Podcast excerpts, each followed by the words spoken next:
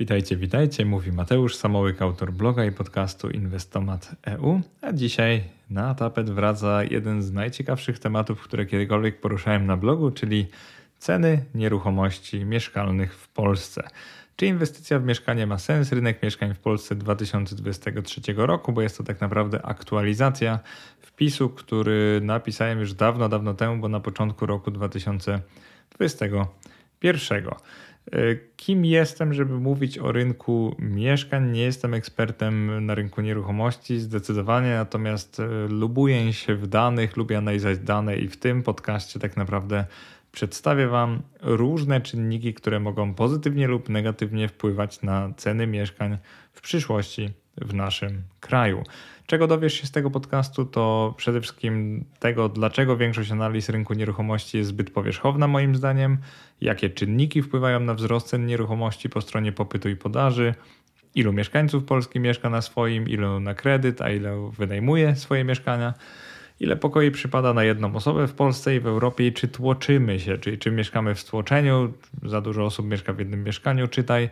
I na koniec najważniejsze, jak zmieniały i jak zmieniają się dalej ceny mieszkań w Polsce i co może się stać w zależności od scenariusza demograficzno-imigracyjnego, czyli tak naprawdę demograficznego.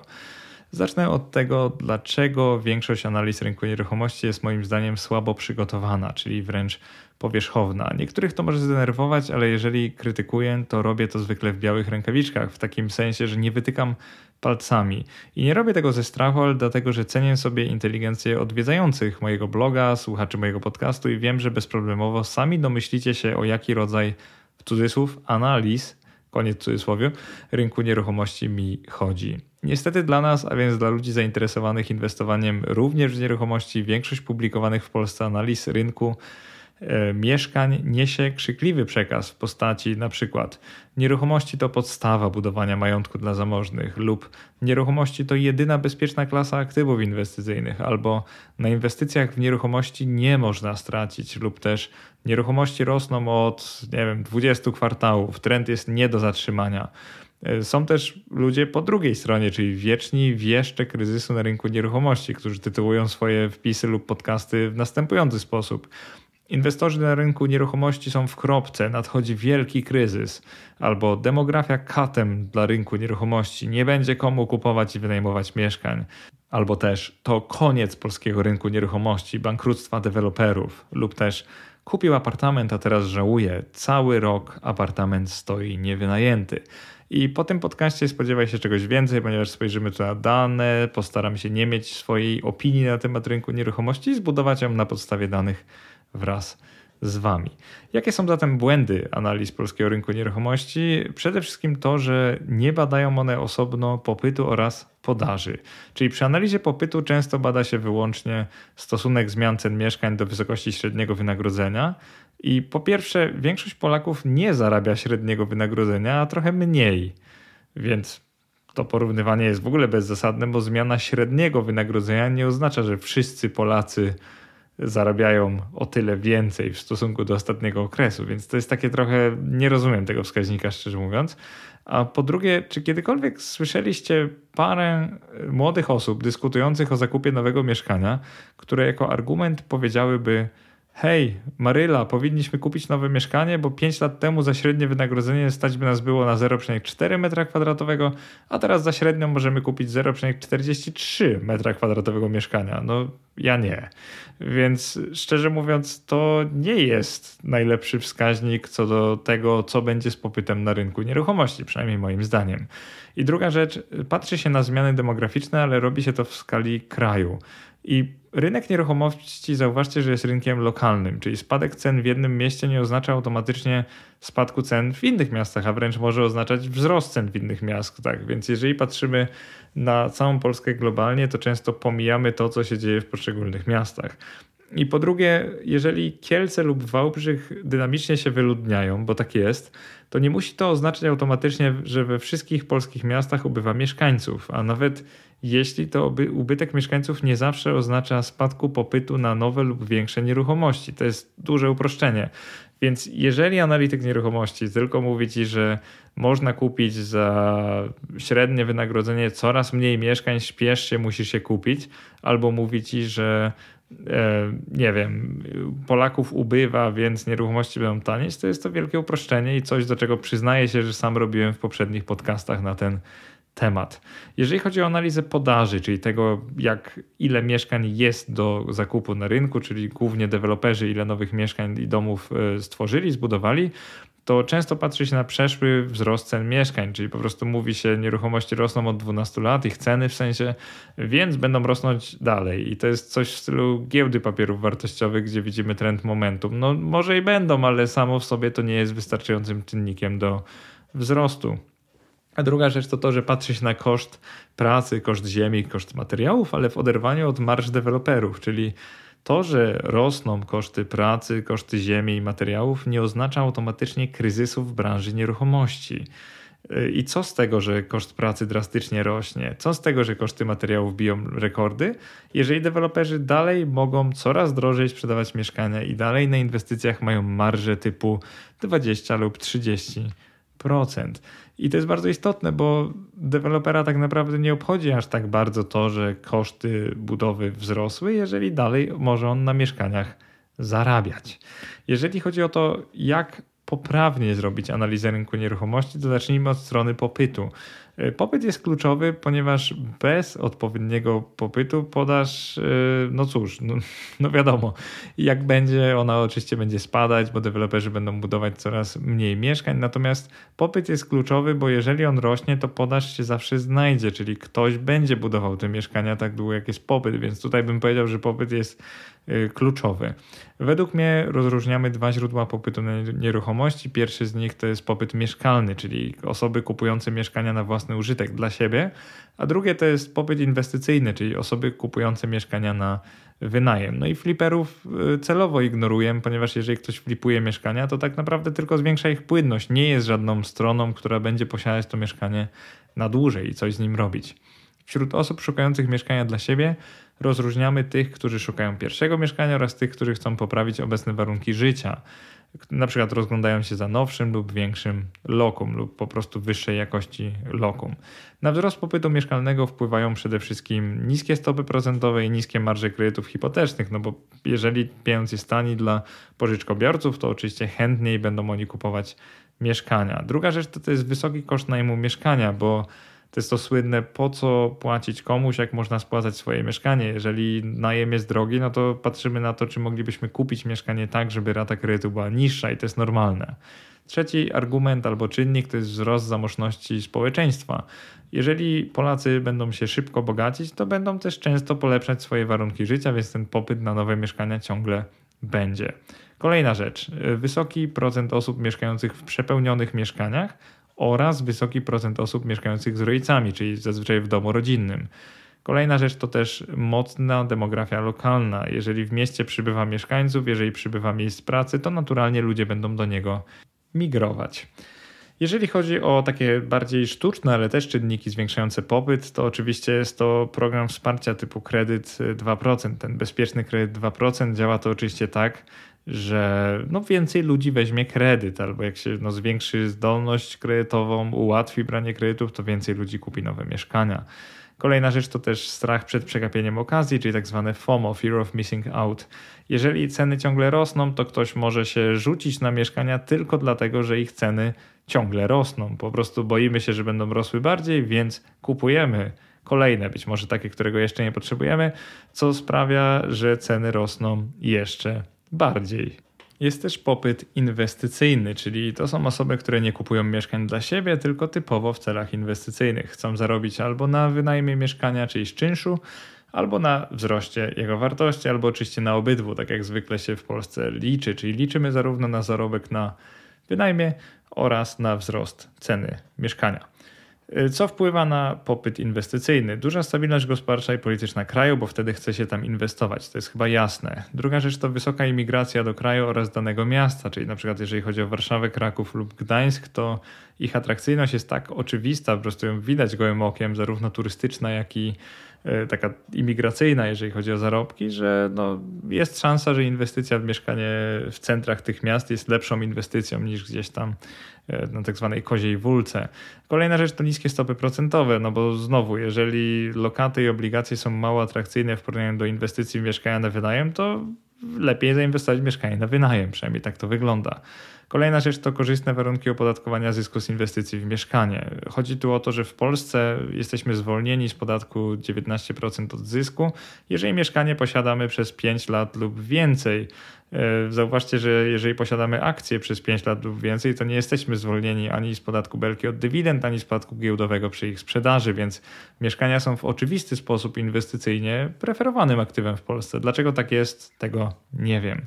Pomagają też wysokie walory turystyczne regionu, niski koszt podróżowania i urlopu w danym mieście, to, że mieszkańcy posługują się językiem angielskim oraz jeżeli wynajem wakacyjny e, jest tani, mam na myśli wynajem krótkoterminowy mieszkań. Jest tani, a hoteli na przykład jest drogi, to jeżeli macie mieszkanie na wynajem, to oczywiście relatywnie może to być dobrą inwestycją, bo możecie kupić pewnie tanie mieszkanie na wynajem, wynajmiecie je taniej niż hotel i będzie wam je łatwo wynająć.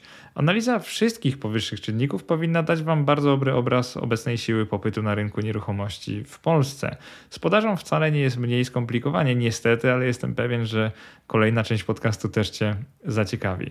Jak już wspomniałem, jeżeli jest na coś popyt, to prawie na pewno znajdzie się na to podaż, czyli po prostu ktoś wybuduje mieszkania, jeżeli będzie widział, że ktoś je kupuje. W ocenie podaży na rynku nieruchomości powinniśmy osobno spojrzeć na dwa jego segmenty, czyli podaż na rynku pierwotnym i to jest sprzedaż nowych domów i mieszkań, zwykle przez deweloperów lub też innych drobnych inwestorów, a podaż na rynku wtórnym to jest ten, to drugie skrzydło, to jest sprzedaż istniejących domów i mieszkań przez ich właścicieli, przynajmniej zazwyczaj. Ten podcast dotyczy wzrostów cen na rynku nieruchomości, więc po stronie podaży opiszę jakby spadek, przyczyny spadku podaży. No bo jeżeli chcemy, żeby ceny rosły, to musimy mieć duży popyt i niską podaż, a przynajmniej mniejszą od popytu. Działalność deweloperów w segmencie mieszkaniowym hamują następujące czynniki. Podkreślam hamują, bo to jest ważne, że jakby ona jest gorsza przez następujące czynniki. Pierwsza jest to wysokie koszty pracy, materiałów oraz ziemi, bo oczywiście jeżeli przy tym byłby niski popyt, no to będą małe marże, więc nie opłaca się w danym miejscu budować. Druga rzecz to ograniczona liczba gruntów w dobrych lokalizacjach lub ewentualne problemy prawne z gruntami. Na przykład jest jakiś plan zagospodarowania, który nie opłaca nam nabyć inwestycyjnie danego gruntu. Y, może być też niskie tempo sprzedaży obecnych inwestycji deweloperskich. Jeżeli deweloper posiada 10 na przykład bloków na różnych osiedlach na sprzedaż i bardzo wolno schodzą te obecne, to oczywiście nie będzie on budował nowych, no bo biznesowo to może być za duże ryzyko. Jeżeli jest duży popyt instytucjonalny, czyli fundusze typu REIT y, mogą zgarniać z rynku całe budynki lub osiedla, to ogranicza podaż dla klientów detalicznych, czyli to może sprawiać, że detalistom y, no, jakby hamuje popyt budowania mieszkań dla inwestorów detalicznych. Z ich perspektywy rynek jest gorszy wtedy. Wysokie stopy procentowe oraz wysoki koszt pieniądza dla dewelopera, no to, oczywiście, to jest oczywiste, że jak, jak pieniądz jest drogi, to deweloper ma mniejszą opłacalność budów i ciężej mu pożyczyć pieniądze. Konserwatywne prawo budowlane może też hamować y, podaż, ponieważ pozwalają na budowę trudniej uzyskać itd. Tak itd. No i brak popytu na mieszkania premium, bo zauważcie, że mieszkania premium są takim osobnym segmentem, który ostatnio powstał i często marże na regularnych mieszkaniach są zbyt niskie, aby opłacało się kupować ziemię, więc buduje się mieszkania premium, a jeżeli w danym e, mieście lub miejscowości nie ma popytu na mieszkania premium, no to co zrobić? Po prostu nie ma jak zbudować, kupić ziemi i w ogóle taka inwestycja nie ma sensu. Jeżeli chodzi o rynek wtórny, czyli podaż na rynku wtórnym, kiedy ona spada, kiedy mniej osób decyduje się na sprzedaż swojego istniejącego mieszkania lub domu. E, przede wszystkim, jeżeli wiele osób jest zainteresowane najmem, bo jeżeli najem jest prosty, e, właściwie wynajem z perspektywy wynajmującego, no to mniejsza szansa na to, że mieszkanie trafi na rynek, bo po co sprzedawać coś, co zarabia dużo na wynajmie. Jeżeli na wynajem mamy niewiele mieszkań na rynku, no to w ogóle jest opłacalnie zostawić to i nie sprzedawać. Niskie stopy procentowe powodują, że lokaty i obligacje są mniej opłacalne, więc oczywiście też spada podaż. Mniej mieszkań się wystawia, jeżeli są niskie stopy, więc tani kredyt i mało opłacalne lokaty i obligacje, które często porównuje się, jeżeli chodzi o bezpieczeństwo nieruchomości. No i ostatnie to to, że gdy kredyt jest tani, to właściciele nieruchomości po prostu nie mają presji na ich sprzedaż, bo jeżeli mogą bezproblemowo regulować swoje zobowiązania, to po co mają właściwie sprzedawać swoje nieruchomości? Zauważcie, że inwestycja w nieruchomość jest mądra z perspektywy dźwigni, którą mamy dzięki kredytu hipotecznego. I przyznam szczerze, że jeszcze nigdy nie czytałem wpisu ani nie słuchałem podcastu o rynku nieruchomości, który brałby pod uwagę wszystkie powyższe czynniki. I dodam nawet, że nie miałoby to może większego sensu, bo bardzo ciężko przewidywać przyszłe wartości wszystkich powyższych czynników kształtujących popyt oraz podaż na rynku nieruchomości. I teraz trudne zadanie przede mną, jak wobec tego podejść do analizy rynku nieruchomości, aby nie kpić sobie z waszej inteligencji i mimo wszystko przedstawić czytelny obraz sytuacji. I spróbuję zrobić coś takiego, że skupię się bardziej na popycie niż na podaży, spojrzę na to, co jest za nami, spojrzę na to, co jest teraz i postaram się pokazać wam kilka różnych symulacji, takich scenariuszy, co w zależności od właśnie napływu ludności, w zależności od tego, co się dzieje między miastami, może się dziać na wybranych segmentach rynku nieruchomości w Polsce. Zatrzymujemy się na chwilę, jesteśmy już w, ostatniej, w ostatnim kwartale, niedługo go zaczynamy. W momencie, kiedy nagrywam wpis, niedługo zaczynamy ostatni kwartał 2023 roku. I teraz jak to wygląda? Mamy za sobą prawie dekadę wzrostów cen nieruchomości i one nie przestają rosnąć. Rynek nieruchomości przetrwał pandemię COVID-19 i towarzyszące jej zamknięcie gospodarki, bezproblemowo właściwie. E, polski rynek mieszkań przetrwał też falę inflacji i towarzyszące jej rosnące stopy procentowe. Obecnie pomaga mu dodatkowo wizja spadku stóp procentowych oraz program Bezpieczny Kredyt 2%, który znacząco zwiększył liczbę zapytań o kredyty hipoteczne. Pomaga mu też fakt, że ze względu na imigrantów z Ukrainy znacznie wzrósł popyt na wynajem mieszkań, więc po prostu yy, prościej się wynajmuje, wzrosły ceny najmu, jak ktoś posiada mieszkanie, to mimo tego, że stopy procentowe wzrosły, nie ma żadnej presji, żeby je sprzedawać. Analizę zaczniemy od stanu posiadania mieszkań i domów. I teraz wyjaśnię mój błąd z poprzedniego podcastu tego rodzaju. Y, powiem szczerze, że nie przeanalizowałem tego wszystkiego w kontekście stłoczenia w mieszkaniach i to był mój błąd. Weźmy dwa kraje. W kraju A 80% osób mieszka we własnym mieszkaniu bez obciążenia hipoteką, ale na jedną osobę przypada jeden pokój lub jak wolisz 20 m2 mieszkania, czyli naprawdę niewiele. W kraju B tylko 30% mieszkańców mieszka na swoim, czyli nie wynajmuje ani nie ma kredytu hipotecznego, dużo mniej niż w kraju A, ale na jedną osobę przypadają dwa pokoje lub 40 m2 mieszkania. W którym z krajów będzie według Ciebie większy popyt na nowe mieszkania? Mam na myśli zakup nowego mieszkania. Ciężko powiedzieć, więc dokładamy drugą statystykę, czyli mieszkanie z rodzicami. Z wymienionych 80% osób mieszkających na swoim, w cudzysłowie, w kraju A, aż 75% ludzi w wieku 18-34 lat mieszka z rodzicami, czyli ogromna większość. W kraju B tylko 20% dorosłych w wieku 18-34 lat mieszka w domu rodzinnym. I to daje ci niezły pogląd na to, w którym kraju ludzie się bardziej cisną, w którym kraju ludziom jest gorzej w mieszkaniach i też w którym kraju ludzie prawdopodobnie będą chcieli przejść na swoje szybciej, mimo tego, że statystyka, którą teraz przedstawię, czyli to, że w Polsce 74% z nas mieszka na własnym, czyli w swoim domu lub mieszkaniu, w dodatku bez kredytu i 13% kolejne mieszka na swoim z kredytem hipotecznym. No i co to oznacza? To oznacza to, że 87% Polaków mieszka na swoim z kredytem lub bez, a tylko 13% wynajmuje. No i wracając do tamtej statystyki, dlaczego mówiłem o tym stłoczeniu, to to, że patrząc na takie dane, bo to wygląda tak, że w Polsce większość osób mieszka na swoim, a na przykład w Niemczech, w Szwecji albo w Danii prawie nikt nie mieszka na swoim. Mam na myśli, że spłacone kredyty ma tam bardzo niewielu, y, większość ma tam aktywne kredyty albo nawet wynajmuje, jak w Niemczech. 53% y, osób wynajmuje swoje mieszkanie, znaczy wynajmuje mieszkanie, w którym mieszka.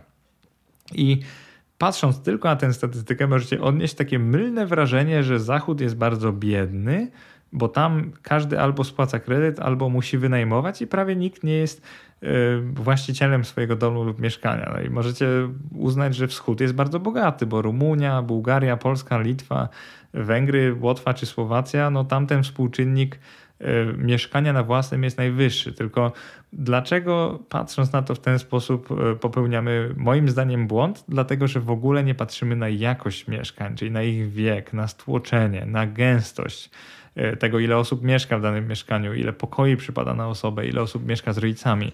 Jeżeli analizę robimy tylko w ten sposób, że o, zobaczcie, w Polsce większość osób mieszka na swoim, robimy ogromny błąd, który zaraz ci zresztą wyjaśnię. Na chwilę wrócimy jednak do Polski i sprawdzimy status właścicielstwa mieszkania w naszym kraju, czyli własne, własne z kredytem lub wynajem w latach 2007-2022. To są dane Eurostatu i one wyglądają bardzo ciekawie, bo na wykresie przede wszystkim widać wzrost tego mieszkania na swoim w latach 2009-10. Był on ogromny. I też, y, co wyraźnie widać, to to, że coraz więcej procentowo osób ma kredyt hipoteczny, czyli mieszka na swoim z kredytem hipotecznym. Co ciekawe, coraz mniej osób wynajmuje, także najem mieszkania w roku 2007-2008 był znacznie popularniejszy niż w roku 2021-2022. Obecnie wynajmuje mieszkanie niecałe 13% ludności naszego kraju, czyli naprawdę, naprawdę niewiele. I teraz Zastanówmy się, skoro tylko niespełna 13% Polaków wynajmuje mieszkanie, to jakim cudem buduje się u nas ponad 200 tysięcy domów i mieszkań rocznie i wszystkie z nich bezproblemowo znajdują swoich nabywców? Rozwiązaniem zagadki moim zdaniem może być y, stłoczenie, czyli ta liczba pokoi, która przypada na jednego mieszkańca. Jeżeli spojrzymy sobie na dane Eurostat dotyczące średniej liczby pokoi na osobę w mieszkaniu lub domu w danym kraju, no to dojdziemy do dość szokujących wniosków. Okazuje się, że Polska, Rumunia, Słowacja i Łotwa, mimo że to wyglądało, że tam każdy mieszka na swoim, czyli że jesteśmy takimi trochę szlachcicami wręcz, to w tych krajach y, na jedną osobę przypada tylko 1,1 pokoju.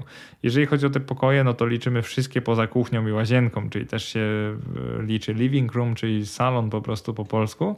Więc y, dla przykładu, jeżeli dwoje dorosłych Polaków mieszka w mieszkaniu dwupokojowym i to w Polsce akurat to się nazywa kawalerką często, bo to jest jeden pokój plus salon, albo nawet w ogóle jeden pokój, czyli takie mieszkanie typowe z aneksem i mieszka się na jednej przestrzeni. To w takiej sytuacji Polacy są stłoczeni, że dwie osoby mieszkają w takim mieszkaniu. Jeżeli dołożyć by im jeden pokój, to już wyglądają bardziej jak mieszkańcy Estonii, Litwy, Węgier czy Austrii lub Słowenii. Jeżeli e, byście mieli dwa pokoje na osobę, to już jesteście jak Belgowie, Irlandczycy, Holendrzy, Cypryjczycy czy Finowie. Także wygląda to tak, że im bardziej zamożne społeczeństwo na ogół, tym więcej pokoi przypada na jedną osobę. I jeszcze ciekawsza jest dynamika tego wskaźnika, bo okazuje się, że w ostatnich 15 latach Polska trochę zaspała, że mimo tego, że no mamy boom na rynku nieruchomości, no to 15 lat temu mieliśmy jeden pokój na osobę, teraz mamy 1,1 pokoju na osobę, czyli nie jest jakoś dużo lepiej. I dlaczego o tym mówię? Otóż dlatego, że w niektórych krajach ta gospodarka mieszkaniowa rozwijała się bardziej dynamicznie, na przykład Czechy, Litwa, Węgry Estonia. Tam w ostatnich latach liczba pokoi na osobę wzrosła z około jednego do około półtora i to też jest takie, ten wskaźnik jest trudny, bo w Czechach był to faktyczny rozwój gospodarki mieszkaniowej, ale na Litwie i w Estonii no to pomaga znaczny spadek liczby ludności. To jest dość brutalne, ale zauważcie, że jak liczba ludności spada, to nagle na jedną osobę przypada więcej pokoi w tych mieszkaniach, bo po prostu spadki i tak dalej to się rozkłada na więcej mieszkań i statystyka wygląda bardziej optymistycznie. Polska notuje w tych 15 latach notowała właściwie nieznaczny wzrost, bo z 1 do 1,1 średniej liczby pokoi na osobę, więc dalej wygląda to, że mamy duży potencjał rozwoju mieszkań w kontekście ich wielkości i tego, że po prostu będziemy się przeprowadzać na swoje, żeby było nam luźniej, żebyśmy mieli więcej pokoi. Na koniec tej części szokująca statystyka, czyli procent mieszkańców kraju, którzy mieszkają w przeludnionym gospodarstwie domowym. E, przeludniony, ta definicja jest dość trudna, bo musiałbym wam to dokładnie wytłumaczyć, ale dla przykładu, za przeludnioną, za mieszkającą w przeludnionym mieszkaniu osobę uznaje się taką, która ma, uwaga, uwaga, i teraz trzeba, trzeba mieć mniej niż jeden pokój dla gospodarstwa domowego, jeden pokój na parę partnerów w gospodarstwie domowym, jeden pokój dla każdej osoby mieszkającej bez partnera, która kończyła 18 lat, jeden pokój na parę osób stanu wolnego tej samej płci w wieku od 12 do 17 lat, jeden pokój dla każdej osoby w wieku od 12 do 17 lat, nie ujętej w żadnej z poprzednich kategorii, jeden pokój na parę dzieci do lat 12. Jeżeli wam nic to nie mówi, to dam wam przykład.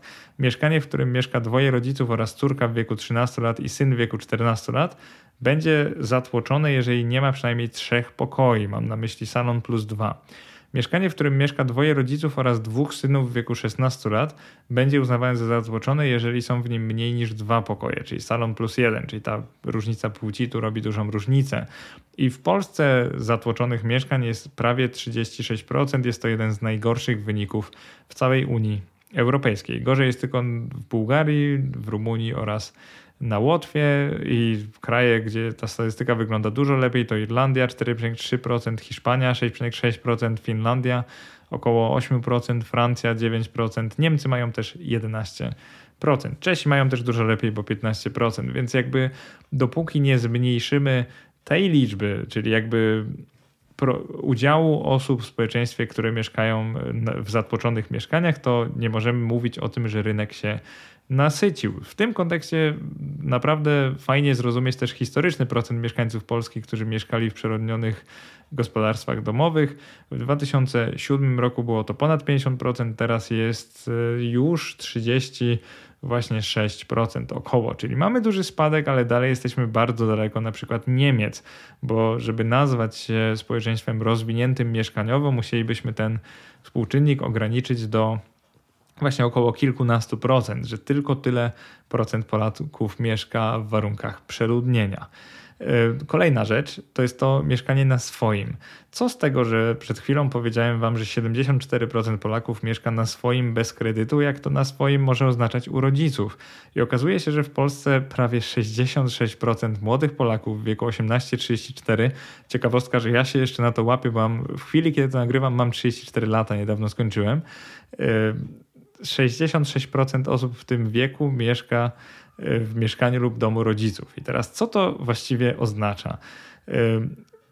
Trzeba ująć to w kontekście tego, że około 2,6 miliona osób w wieku 18-24 lat mamy w Polsce, mamy około 2,2 milionów osób w wieku 25-29 i później 2,6 milionów osób w wieku 30-34.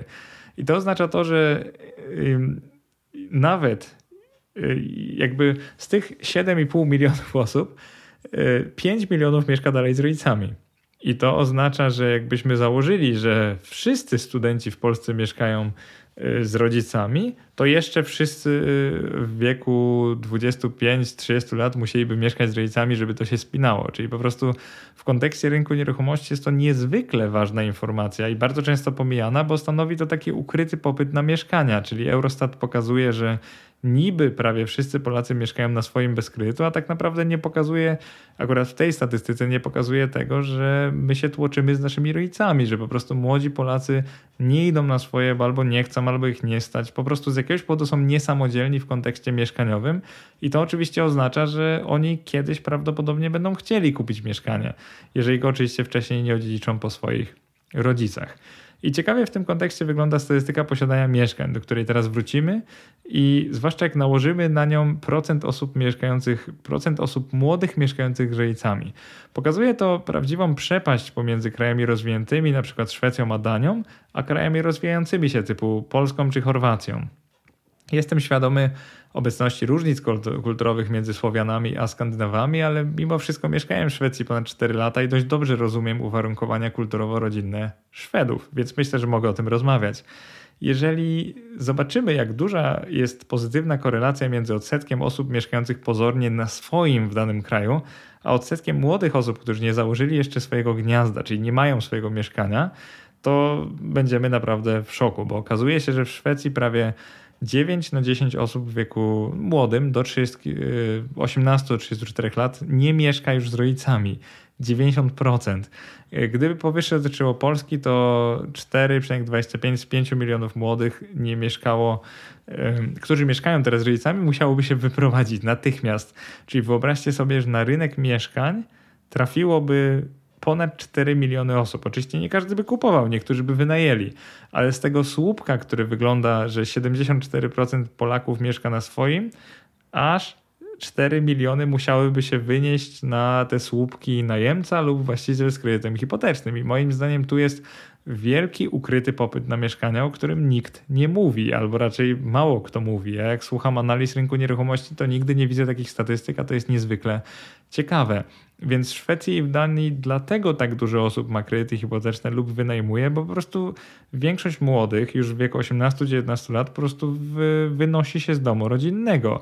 I to sprawia, że tam ta, ten, ta statystyka jest taka bardziej szczera, że po pierwsze naprawdę rynek jest bardziej rozwinięty, a po drugie te osoby już nie są ukrytym, tylko jawnym y, popytem. Po prostu weszły na rynek mieszkań jako samodzielne jednostki, a w Polsce to jest takie ukryte. Oni może kiedyś wejdą, może nie. Natomiast między nami to jest dość przerażające, że tyle osób w wieku y, trzydziestu kilku lat mieszka dalej z rodzicami, no bo no, jak spojrzymy na zachód, to jednak takiej sytuacji tam nie ma. Jeżeli chodzi o teraz zmieniamy biegi i wchodzimy na wzrost cen mieszkań w Polsce i to jest ulubiony wskaźnik ekspertów działających na rynku nieruchomości, bo jeżeli zależy Ci na dalszych wzrostach, no to chcesz pokazywać wzrosty y, przeszłe. I przyglądając się im dla siedmiu największych miast w Polsce, i to jest właśnie grupa Warszawa, Kraków, Wrocław, Poznań, Gdańsk, Gdynia i Łódź, możemy wyciągnąć następujące wnioski. Pierwszy z nich to to, że wzrost wyniósł w 10 latach około 70%. To jest średnia cena metra kwadratowego, y, mam na myśli transakcyjna cena, jest to liczba imponująca, ale nie dorasta do pięt na przykład stopie zwrotu z indeksu akcji S&P 500, czyli zamiast 70% 230% y, wyrażoną y, w złotych oczywiście. Nie o tym chcę się skupić, bo to nie jest miejsce, żeby krytykować rynek nieruchomości, że on ma rzekomo niskie stopy zwrotu, bo dzięki dźwigni oczywiście możemy mieć bardzo dużo większą y, stopę zwrotu niż sam wzrost ceny mieszkania. Ale jedną z głównych rzeczy, na których skupiam się dokonując takich analiz, to jest różnica między cenami transakcyjnymi a ofertowymi mieszkań, czyli to jest taki clean w tym przypadku. E, te momenty rozjazdu, jak sobie spojrzycie na statystykę poprzednie lata, to zauważycie, że zwykle im e, większe później były spadki na rynku nieruchomości, tym większe musiały być wcześniej rozjazdy między cenami transakcyjnymi a ofertowymi. To jest po prostu różnica między oczekiwaniami. Na rynku pierwotnym są to oczekiwania deweloperów, e, a ich klientów, a na rynku wtórnym są to oczekiwania sprzedających. No i to wygląda tak, że e, na rynku pierwotnym w ciągu ostatnich 10 lat tylko w jednym okresie ta różnica była większa niż teraz. E, czyli w drugim kwartale 2023 roku i był to okres oczywiście zamknięcia gospodarki i ogólnej niepewności związanej z pandemią COVID-19. I w tym okresie Polacy raczej wstrzymywali się z decyzją o zakupie mieszkań i ten klin zrobił się większy. I teraz jeżeli wtedy Polacy się no, nie chcieli kupić mieszkania, to pewnie teraz żałują, bo w największych miastach w Polsce przeciętne ceny transakcyjne metra kwadratowego mieszkania wzrosły od tego czasu z około 8,5 tysiąca do 11,5 tysiąca złotych, a to przecież były raptem 3 lata.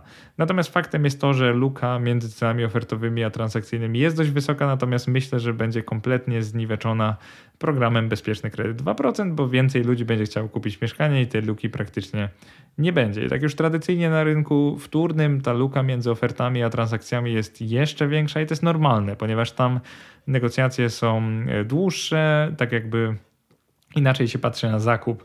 E, deweloper ma pewnie więcej powodów, żeby sprzedać mieszkanie natychmiast niż ktoś na rynku wtórnym, więc tam ta luka sobie po prostu jest taka wysoka, bo negocjacje mogą trwać i trwać i nikt się zazwyczaj nie śpieszy ani z zakupem, ani sprzedażą. I teraz co z tego, że ta luka na rynku wtórnym jest taka duża, jeżeli ceny mieszkań dalej dynamicznie rosną? No i dla przykładu ceny transakcyjne na rynku wtórnym jeszcze w roku 2015 średnia oscylowała w około 6 tysięcy za metr, teraz mamy już ponad 10 tysięcy złotych e, na metr, za metr. I to jest ta średnia cena w tych 10 dużych miastach. I na pewno nie pomaga tu rekomendacja S wydana przez KNF, która choć ostatnio została zredukowana, skutecznie blokowała w ostatnich kilkunastu miesiącach chętnych na zaciągnięcie nowych kredytów hipotecznych, więc nie pomaga, mam na myśli, to zwiększało tę lukę, że po prostu ludzie nie byli w stanie kupić mieszkania po jakiejś cenie, więc oferowali mniej na rynku wtórnym, więc fak e, faktyczne transakcje były wykonywane za niższe ceny niż ceny ofertowe by sugerowały, tak prostym językiem. Kolejnym aspektem, który omówimy, będzie wzrost cen mieszkań na tle Europy. Jeżeli myślicie, że w Polsce ceny mieszkań poszybowały w ostatnich latach, no to porównajcie Polskę do innych krajów Europy. To jest akurat e, indeks Eurostatu, to jest po prostu House, Housing Price Index, czyli indeks cen mieszkań. Zakładamy, że rok 2010 to jest 100, no to w Polsce od tego czasu przeciętnie, mam na myśli w całym kraju, był wzrost o niespełna 60%. Na Węgrzech na przykład był wzrost o 170%, to jest miejsce pierwsze. Na Litwie czy Łotwie też wzrost o 130%. Zauważcie, że dynamika jest o wiele większa niż w Polsce. Mm, kraje rozwinięte też rosną szybko. Austria, Niemcy, e, Niemcy mają prawie 100%, Austria ponad 100% wzrostu, bo jeżeli indeks był 100, teraz jest 220, to mówimy tu o wzroście 120 procentowym, który dotyczył na przykład Austrii. To, co chcę powiedzieć, to to, że Polska na tle Europy wcale nie jest takim dynamicznie rosnącym krajem, jeżeli chodzi o ceny nieruchomości. One nam się wydają niebotyczne i wzrost się wydaje ogromny, ale w innych krajach był on w ostatnich latach jeszcze większy i to jest ważne do zrozumienia. Tak naprawdę kraje, w których ceny spadły albo nie wzrosły w ciągu tych ostatnich 12 e, lat, to oczywiście Włochy, gdzie ceny spadły, Cypr, gdzie ceny nieznacznie spadły i Hiszpania, gdzie ceny wzrosły, ale tylko o 5,5%, czyli bardzo, ale to bardzo mało. Wyobraźcie sobie, że przez następne 15 lat w Polsce ceny rosną o 5%. To jest trudne do wyobrażenia i prawdopodobnie się nie wydarzy, ale to jest taki argument, trochę wybijam yy, oręż z rąk osób, które mówią, że mieszkania przestaną rosnąć, bo mocno wzrosły. No, jak widzicie, nie. Mieszkania w innych krajach rosły jeszcze bardziej niż w Polsce, więc to, że u nas rosły, nie jest jeszcze wystarczającym powodem, żeby dynamicznie zaczęły spadać. Jak spojrzymy na liczbę pozwoleń na budowę, to jest to bardzo podobnie, czyli ona w Polsce wzrosła, ale w wielu krajach ten popyt E, zgasł, więc i podaż zgasła. I widzimy tu, że w Hiszpanii, we Włoszech, w Grecji czy na przykład na Łotwie to liczba pozwoleń na budowę jest dużo niższa niż była 15 lat temu, czyli w roku 2007. W Polsce jest ona wyższa o 20 parę procent, natomiast w Niemczech, Szwecji czy w Danii jest ona znacznie wyższa niż w roku 2007. To może oczywiście oznaczać dwie rzeczy. Jedną rzecz to to, że wtedy nie wydarzył się tam taki boom, jak na przykład w Polsce, a drugą to, że mamy organiczny, taki naturalny, duży wzrost liczby pozwoleń na budowę, więc i liczby budowanych nieruchomości mieszkalnych. Jeżeli spojrzymy nominalnie na to, jak to wyglądało e, w tysiącach rocznie, to jest ważne, że to jest e, przedstawione w tysiącach, no to dane Eurostatu pokazują, że w Polsce jest, mamy od 2013 roku dynamiczny wzrost liczby pozwoleń rocznie na budowę. Już od dawna to się utrzymuje na poziomie ponad 200 tysięcy liczby pozwoleń i pamiętajcie, że pozwolenie nie oznacza, że taka liczba mieszkań jest wydawana na rynek, ponieważ mieszkań jest wydawane na rynek zwykle trochę mniej niż tych nowych pozwoleń. To jest taki wskaźnik e, wyprzedzający bardziej. Natomiast co to oznacza? To to, że mamy prawdopodobnie do czynienia z dużą podażą, która dalej będzie rosła, no bo coraz więcej pozwoleń jest udzielanych. Co prawda między 2021 a 2022 mamy spadek, ale długoterminowo to jest dalej wzrost. 2022 dalej był wzrostem wobec 20 na przykład, co oznacza, że deweloperzy dalej chętnie budują nowe mieszkania. Nie da się temu zaprzeczyć, tak po prostu jest. Moim zdaniem najciekawsza część tego podcastu, czyli to, czy Inwestycja w mieszkanie ma sens w 2023 roku i w przyszłości. Od razu zastrzegam, że nie jestem superkomputerem, który potrafi zmierzyć zmiany wartości 20 wymienionych wcześniej kryteriów oceny rynku nieruchomości i zaimponować Wam jednoznaczną i oczywistą oceną tegoż rynku i takim stwierdzeniem, czy będzie rosło, czy będzie spadało. Nie zrobię tego jednak, bo po kilku wpisach i podcastach o rynku nieruchomości widzę, że nie ma to żadnego sensu, bo nasz rynek wygląda tak, że pracownicy deweloperów, pośrednicy nieruchomości i inni tak zależni od tego rynku analitycy, którzy są opłacani przez ten rynek, zrobią wszystko, aby dowieść wam, że ceny nieruchomości będą rosły, bo im po prostu zależy, żebyście je kupili. Natomiast sceptycy rynku nieruchomości to są często guru, blogerzy giełdowi, osoby zajmujące się handlem, innymi klasami aktywów, przykład akcjami, będą robić wszystko, żebyście kupili akcje, a nie nieruchomości, bo im zależy, żeby rosły ich ceny, więc będą wam mówić, że czeka nas niebawem kryzys na rynku nieruchomości. Jaka jest prawda? Prawda jest taka, że nikt nie potrafi przewidzieć przyszłych wartości ponad 20 wskaźników i uczciwy analityk może zrobić tylko jedno: zestawić obecną liczbę mieszkań i domów w Polsce z liczbą ludności naszego kraju w różnych scenariuszach i pozwolić Wam, czyli słuchaczom tego podcastu, wysnuć na tej podstawie własne wnioski na temat przyszłych cen mieszkań. Zrobię kilka symulacji. E, najpierw warunki, bo warunki są bardzo ważne, czyli co ja zakładam. No to zacznijmy od tego, że Eurostat mówi, że w przeciętnym polskim gospodarstwie domowym mieszkają, mieszka właściwie 2,9 osoby. I liczba ta jest prawie niezmienna od 15 lat, co budzi moje wątpliwości, dlatego zajrzałem do danych GUS i polski GUS neguje te informacje, podając, że przeciętne polskie gospodarstwo domowe ma obecnie 2,47 osób i to dynamicznie spada od lat. I ze względu na bliskość rodzimego GUS-u, to właśnie tym liczbom zaufam i założę, że tak było na koniec 2022 roku. Także pierwszym założeniem jest to, że jedno gospodarstwo domowe w Polsce ma 2,47 osoby, tak przeciętnie. Na tle Europy jest to liczba dość duża, ponieważ w przeciętnym gospodarstwie domowym wymienionym w tych krajach wymienionych w wpisie, czyli w krajach e, Unii Europejskiej, mieszka 2,34 osoby. I wraz z postępem i rozwojem gospodarczym kraju oraz starzeniem się społeczeństwa zwykle spada średnia liczba osób żyjących w gospodarstwie domowym i tego przykładem na przykład są Czechy, Łotwa czy Estonia. I bardziej zamożne kraje mają na ogół niższą liczbę osób w gospodarstwie domowym i to jest 2,1 lub 2,2 osoby na jedno gospodarstwo domowe. KUS zrobił taką prognozę w czerwcu 2016 roku, w której założył, że w Polsce E, przeciętna liczba osób na gospodarstwo domowe nigdy nie spadnie poniżej 2,4 osoby. Natomiast jeżeli byśmy chcieli być bardziej jak Zachód, to możemy spaść nawet do 2,2 osoby. No i co ja zrobię? Znowu pójdę za tym, co GUS e, ustalił, bo mimo wszystko GUS jest nam bliski kulturowo, geograficznie i założymy, że w Polsce ta liczba faktycznie nie spadnie nigdy niżej niż 2,4 osoby na jedno gospodarstwo domowe.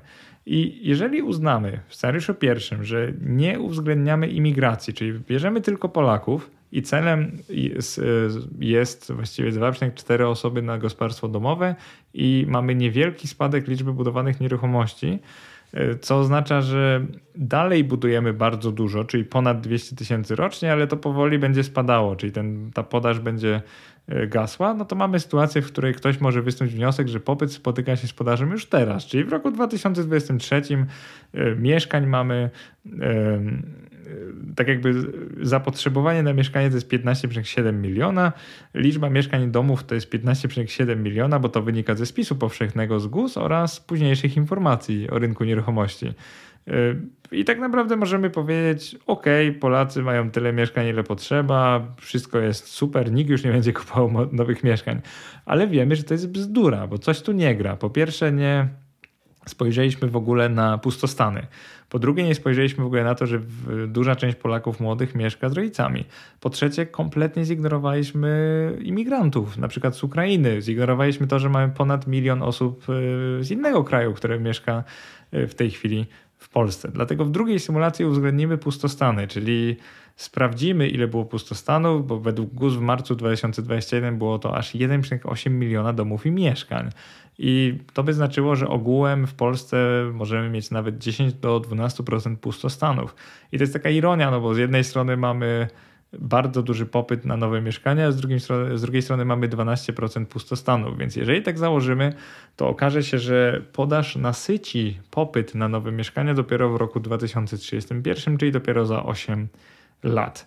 E, pustostany to jest e, trudna zmienna, bardzo ciężko ją zbadać, ciężko ją przewidzieć i jakby co, co z tego, że pustostany mamy na wsi, jeżeli w miastach nie ma ich prawie wcale na przykład. No to się okaże, że te pustostany właściwie na nic nie wpływają, że oczywiście odejmujemy je od tej ogólnej liczby mieszkań, którą podaje GUS i to by oznaczało, że no dobra, one będą, więc deweloperzy muszą wybudować więcej nowych mieszkań i stąd to przesunięcie 8 lat. Więc jak zakładamy 12% pustostanów, no to popyt z podażą spotka się dopiero w roku 2031. I teraz bądźmy jeszcze e, mądrzejsi i uwzględnijmy też imigrację, czyli założymy, że mamy pustostany 12% i założymy, że liczba ludności naszego kraju zwiększa się o 1,4 miliona. Wraz z wybuchem wojny na Ukrainie ona taka pozostaje. E, spadek e, liczby ludności mamy podobny do prognoz demograficznych, natomiast zakładamy, że Polaków, albo raczej osób mieszkających w Polsce jest więcej. I okazuje się, że to przesuwa miejsce spotkania popytu z podażą o kolejne 3 lata i dopiero w 2034 roku popyt zostanie nasycony. I te wszystkie trzy symulacje, widzicie, ja dokonuję ich z przymrużeniem oka. One mogą być dla Was bardzo ciekawe i tak naprawdę to one powinny dyktować to, jak patrzymy na rynek nieruchomości. Jeżeli założymy, że liczba przykład Ukraińców albo osób z innego kraju w Polsce wzrośnie jeszcze bardziej, na przykład po wojnie nie wrócą na Ukrainę, tylko wręcz ich e, rodziny się tu przeprowadzą, to może się okazać, że ten popyt się będzie nasycał jeszcze wiele, ale to wiele lat. E, jeżeli się okaże, że pustostany, że będzie migracja między miastem a wsią, właściwie między wsią a miastem i będziemy mieli 20% pustostanów w Polsce, to zauważcie, że statystyka zrobi takie coś, że jeszcze bardziej opóźni się moment e, jej nasycenia, no bo wiadomo, że osoba mieszkająca tak dynamicznie, żyjąca dynamicznie w nowoczesnym mieście typu Warszawa, no niekoniecznie będzie chciała mieszkać gdzieś 100 kilometrów od tego miasta e, na wsi, tylko dlatego, że otrzymała e, to, ten dom na przykład w spadku. Co zatem dalej z cenami mieszkań? I to, na co sugerowałbym jeszcze spojrzeć, to Jaka jest różnica między rynkiem lokalnym a globalnym? Y, średnie ceny mieszkań w Polsce rosną. Popyt na nowe mieszkania w Polsce cały czas jest, ale rozróżnijmy popyt w całej Polsce, a popyt lokalny. Bo rynek mieszkań to tak naprawdę rynek lokalny, więc zainteresowanych zakupem mieszkania na wynajem w Warszawie nie interesuje tak naprawdę to, że przeciętne ceny mieszkań w Polsce spadają, albo to, że Kielce się teraz wyludniają. Analitycy rynku nieruchomości moim zdaniem zapominają, że Polska nie jest jednym wielkim megalopolis, czyli jednym wielkim miastem, a grupą kilku większych i wielu mniejszych miast i wsi. Dobrą robotę zrobił Szymon Piwczyk, który we wpisie na blogu Kartografia Ekstremalna przedstawił bardzo ciekawą grafikę, taką mapę, która pokazuje zmianę liczby ludności dla polskich powiatów i ona nie pozostawia złudzeń. To jest między latami 2011 a 2021, czyli tymi spisami powszechnymi GUS. Okazuje się, że duże zmiany na plus mamy tylko w okolicach dużych miast i to nie wszystkich. Natomiast prawie wszędzie indziej mamy zmiany in minus, czyli po prostu ubywa E, ludności. Duży wzrost notują na przykład Warszawa, Kraków, Wrocław, Poznań Trójmiasto, ale spadki notuje już Łódź, Katowice oraz Bydgoszcz. I to jest pora, żebyśmy zauważyli jako mądrzy inwestorzy, że czym innym jest inwestycja w kawalerkę w centrum Warszawy, Sopotu lub Gdańska, a zupełnie czym innym inwestycja w mieszkanie w jednym z mniejszych, być może nawet wyludniających się miast. E, ceny mieszkań dostosowują się do bilansu popytu i podaży i nie zdziwię się, jeżeli w kolejnych latach zobaczymy dalsze wzrosty w dużych miastach, idące w parze ze znacznymi spadkami w małych miastach i na wsiach, bo to, że y, na przykład w Gdańsku będzie rosnąć o 5-10% rocznie, nie oznacza, że gdzieś tam we wsi oddalonej 200 km albo 150 km od Gdańska, gdzie ubywa ludności i tak naprawdę nie ma miejsc pracy i nie ma popytu, zobaczymy spadek o takiej samej amplitudzie. I mimo wszystko, jeżeli biorąc to pod uwagę, postaramy się wziąć szklaną kulę do ręki i zdecydować y, o tym, co się stanie z polskim rynkiem mieszkań w roku 2050, albo raczej do tego roku. I kilka, kilka chwil temu dowiodłem, że popyt na mieszkania może spotkać się z podażą dopiero między rokiem 2031 a 2034. I bardzo trudno jest mi dzisiaj powiedzieć, co wydarzy się później. Natomiast pewne parametry można przewidzieć albo chociaż ocenić, czyli przyszła demografia Polski z uwzględnieniem imigracji i emigracji, no to jest wielka zmienna. Jeżeli będziemy mieli więcej imigrantów, to co z tego, że liczba Polaków będzie spadać, jak imigranci zepchają lukę i popyt będzie dalej rósł. Kolejna rzecz to migracje między polskimi miastami. Jeżeli dalej będziemy mieli taką silną migrację do Warszawy, Gdańska, Poznania, Krakowa czy Wrocławia, no to co z tego, że ceny mieszkań w całej Polsce będą stały w miejscu, jak w metropoliach będą dalej rosły i to jest bardzo normalne, że tak będzie. E, kolejna rzecz to liczba pustostanów. No to po pierwsze nie mamy dobrych danych i one są publikowane tylko co parę lat. E, druga rzecz, że chyba brakuje takich danych o pustostanach e, tak bardzo lokalnych. Mamy jakieś tam powiatowe, gminne, Natomiast y, brakuje mi takich danych o dynamice zmian pustostanu w wybranych miejscach, bo ciężko to po prostu y, przewidzieć. Polska roku 2050 i rynek mieszkaniowy może łączyć cechy Singapuru oraz Hiszpanii i Włoch, czyli ceny mieszkań w największych polskich miastach mogą rosnąć tak szybko jak na przykład w Singapurze, zwłaszcza jeśli chodzi o centra dużych miast, w których łatwo jest o pracę i wysoką stopę życiową, a ceny mieszkań w mniej popularnych lokalizacjach, jakichś takich małych miejscowościach mogą spadać jak we Włoszech albo Hiszpanii. To, że osoby starsze umierają i jest coraz mniej chętnych na przejęcie ich domów i gospodarstw, sprawia, że będzie rosła liczba e, pustostanów. Bo to nie jest tak, że w kraju, który się wyludnia, wszystkie działki są jednakowo dobrą inwestycją. Po prostu zobaczcie, że no magicznie nie zwiększymy liczby ludności, a jeżeli nie zwiększymy liczby ludności, to siłą rzeczy w miastach mieszkania mogą e, rosnąć, w sensie ceny mieszkań, a na wsiach mogą spadać. Największym zaskoczeniem tej analizy były dla mnie różnice między danymi, które dostarcza Eurostat oraz polski GUS. E, to, że po prostu przyjąłem, że kiedy mam dane GUS, to one są lepsze niż dane Eurostatu, znacznie ułatwiło mi analizę, Natomiast musiałem trochę ufać danym z Polski i nie ufać e, danym z agencji europejskiej. Najważniejszym wnioskiem, który możemy wszyscy wyciągnąć z tej analizy, to to, że polski rynek nieruchomości nie jest jeszcze nasycony.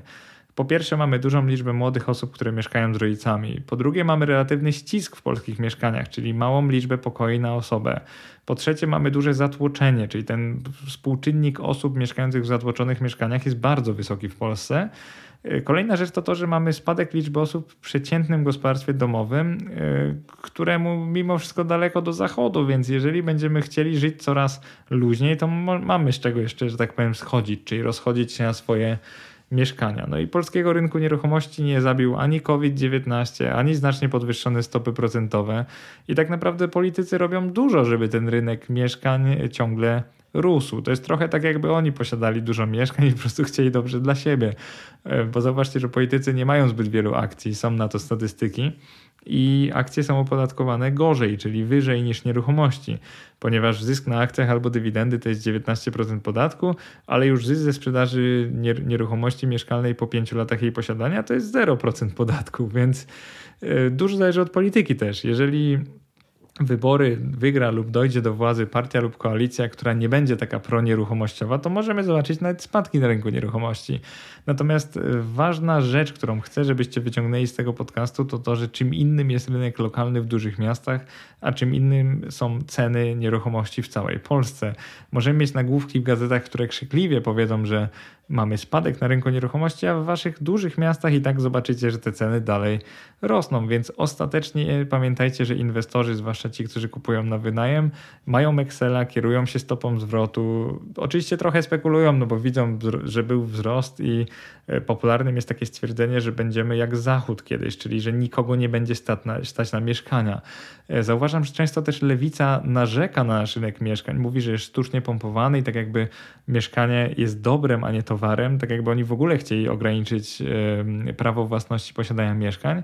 Ale zauważcie, że na zachodzie, no cóż, no brutalna prawda jest taka, że w dużych miastach ludzi nie stać na e, mieszkania, więc masowo wynajmują, ponieważ też rynek najmu jest dużo lepiej uregulowany, patrz rejty, których w Polsce nie ma, też z jakiegoś powodu.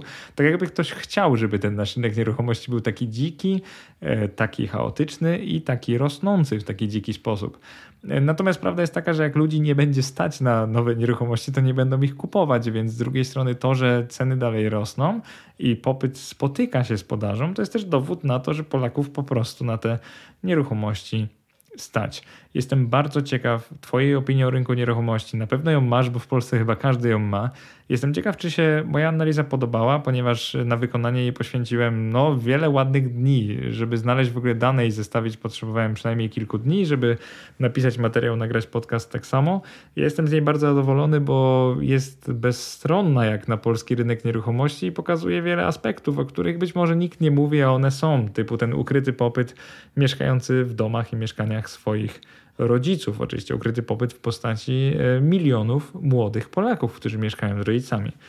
E, jestem ciekaw, co myślisz o tym rynku, czy obstawiasz dalsze wzrosty, czy rychły spadek cen mieszkań, a może masz takie bardziej stonowane podejście, tak jak ja teraz.